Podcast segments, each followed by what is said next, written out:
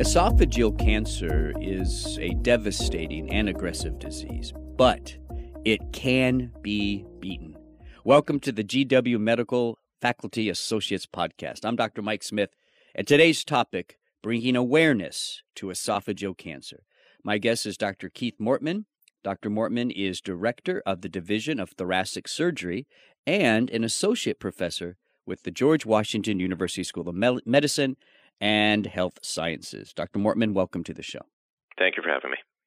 So, esophageal cancer, I know, you know, I think when you say the word cancer to most people, lung cancer, brain cancer, colon cancer, breast, prostate those are the i think the cancers that come to mind the most and maybe maybe a lot of people don't realize that there is also uh, a type of cancer in the esophagus so can you tell us a little bit about esophageal cancer and how common it is Sure. So uh, the esophagus is essentially the food tube which connects the mouth to the stomach.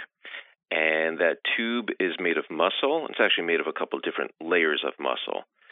So that esophageal cancer tends to start from the very inside lining of the esophagus. And it can occur really anywhere along its tract. So it can occur in the esophagus, uh, the part that's in the neck, the part that's in the chest, and then there's a small part in the upper abdomen before it hits the stomach. So it can really occur anywhere along the tract. As a disease process, um, esophageal cancer, there are not as many patients diagnosed in the U.S. with esophageal cancer compared to some other cancers such as lung, breast, or colorectal cancer. But it can be an extremely um, uh, important disease process just because patients tend to ignore their symptoms um, sometimes um, so that the disease can progress a little bit further before this comes to medical attention. Yeah.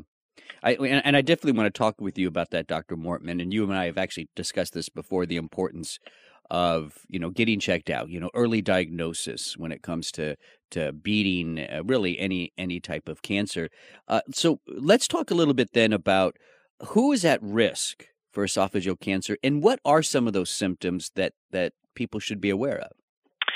So, when it comes to um, the type of cell that the esophageal cancer can arise from, we break it down to two types essentially something called an adenocarcinoma, which is more common in the United States, and then the squamous cell carcinoma. Um, basically, with the first type, the adenocarcinoma, the person who is most at risk for that usually has a long history of reflux and with that, they can get changes to the inside lining of the esophagus, to the lower part of the esophagus near the stomach. Um, some of these changes can be discovered on a routine um, endoscopy with a gastroenterologist, where they may be, able, may be able to see some of these subtle changes directly when they visualize the lining, and then it can be confirmed with biopsies. And the the second type, the squamous cell carcinoma, tends to occur a little higher up in the esophagus, and these are patients who typically have a history of um, alcohol abuse and uh, smoking use. And I assume the symptoms are are similar regardless regardless whether it's the adenocarcinoma or the squamous cell. Tell us a little bit about uh, the things um, people should be aware of. Like if somebody has reflux, what are some of those symptoms? So the symptoms are, are more the, the heartburn symptoms, which uh, typically occur lower in the chest, but if severe enough, can actually come higher up into the chest uh, and into the throat. Um, so certainly, we encourage um, any patient if they have a history of uh, reflux um, that has not been evaluated, that has not been treated, to certainly start with their primary care physician. Um, uh, there is a variety of different uh, medications that can be used for mild cases of reflux. And oftentimes, more severe cases, cases that don't respond to, to some of these straightforward medications, some of these patients may require um, an upper endoscopy or direct visualization with a gastroenterology expert. When you mention reflux, uh, is there is there a difference between you know ev- occasional heartburn and reflux? Are those two different processes? Uh, they're essentially the same process. I mean, the the heartburn is is the symptom that a patient feels from the reflux. And so when somebody if so again somebody has chronic issues with with reflux maybe they haven't been fully evaluated we want to get that person in get checked out right because again like I mentioned and, and we've talked before Dr. Mortman that early detection is is really eh, key right with just about any cancer. That that that is the key. That is the key. And in patients who who have these symptoms for, and we're not talking about somebody who just started having reflux and maybe has had it for a couple of weeks or a couple of months. It's usually more of a chronic process. So if somebody has had this for a long time, whether it's several months or more, and they either haven't been treated at all or their symptoms are not responding to their current treatment, that's really when they want to follow up their primary care physician right. to go on to that next step because if somebody does have does have an upper endoscopy and if a biopsy shows certain types of changes, some of the changes are, can be more precancerous in nature, um, and there's different surveillance or follow up protocols that we can follow with those patients. They don't necessarily need an operation right away.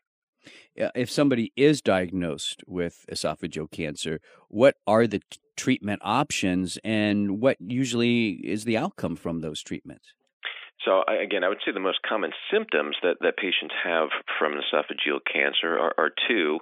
Um, one is what we call dysphagia, or the sensation of food getting stuck um, somewhere in the middle part of the chest. That, that's the most common symptom that we see, and it's usually um, more to solid foods um, before it then progresses to difficulty getting liquids down. And, the, and then the other one would be weight loss. Those are the two most common symptoms that we see. Yeah. When it comes to treatment, the, the treatment, like most other cancers that we see, really depends upon the stage of the cancer, how early or advanced it is. So, if we have a patient that presents with an early stage one esophageal cancer, for instance, that's somebody who can potentially be cured with surgery alone. Um, uh, patients who might present, for instance, with a stage three esophageal cancer where the tumor is a little bit bigger, now it's starting to involve some of the adjacent lymph nodes. Most of these patients are going to require what we call multimodality treatment, where we might need to treat them with chemotherapy and radiation, possibly then followed by an operation. So the important thing again is is do not ignore your symptoms. Right. Follow up with your primary care doctor so that this can be evaluated further. Right. And so uh, a lot of information we covered in this short time, Dr. Mortman. So is there anything that you would like, in summary, is there anything that you would like the audience to know about esophageal cancer? I think any cancer can certainly be um, uh, a daunting or scary uh, diagnosis to, to face. I think it's important to know that a place like GW, we have um, multidisciplinary care teams that involve surgeons, medical oncologists, radiation oncologists, radiologists, and, and pathologists, as well as other experts, so that we can really individualize our treatment for each patient and to really optimize their outcomes. Dr. Mortman, I want to thank you for the work that you're doing and thank you for coming on the show today. You're listening to GW Medical Faculty Associates Podcast. For more information, go to gwdocs.com. That's gwdocs.com. I'm Dr. Mike Smith. Thanks for listening.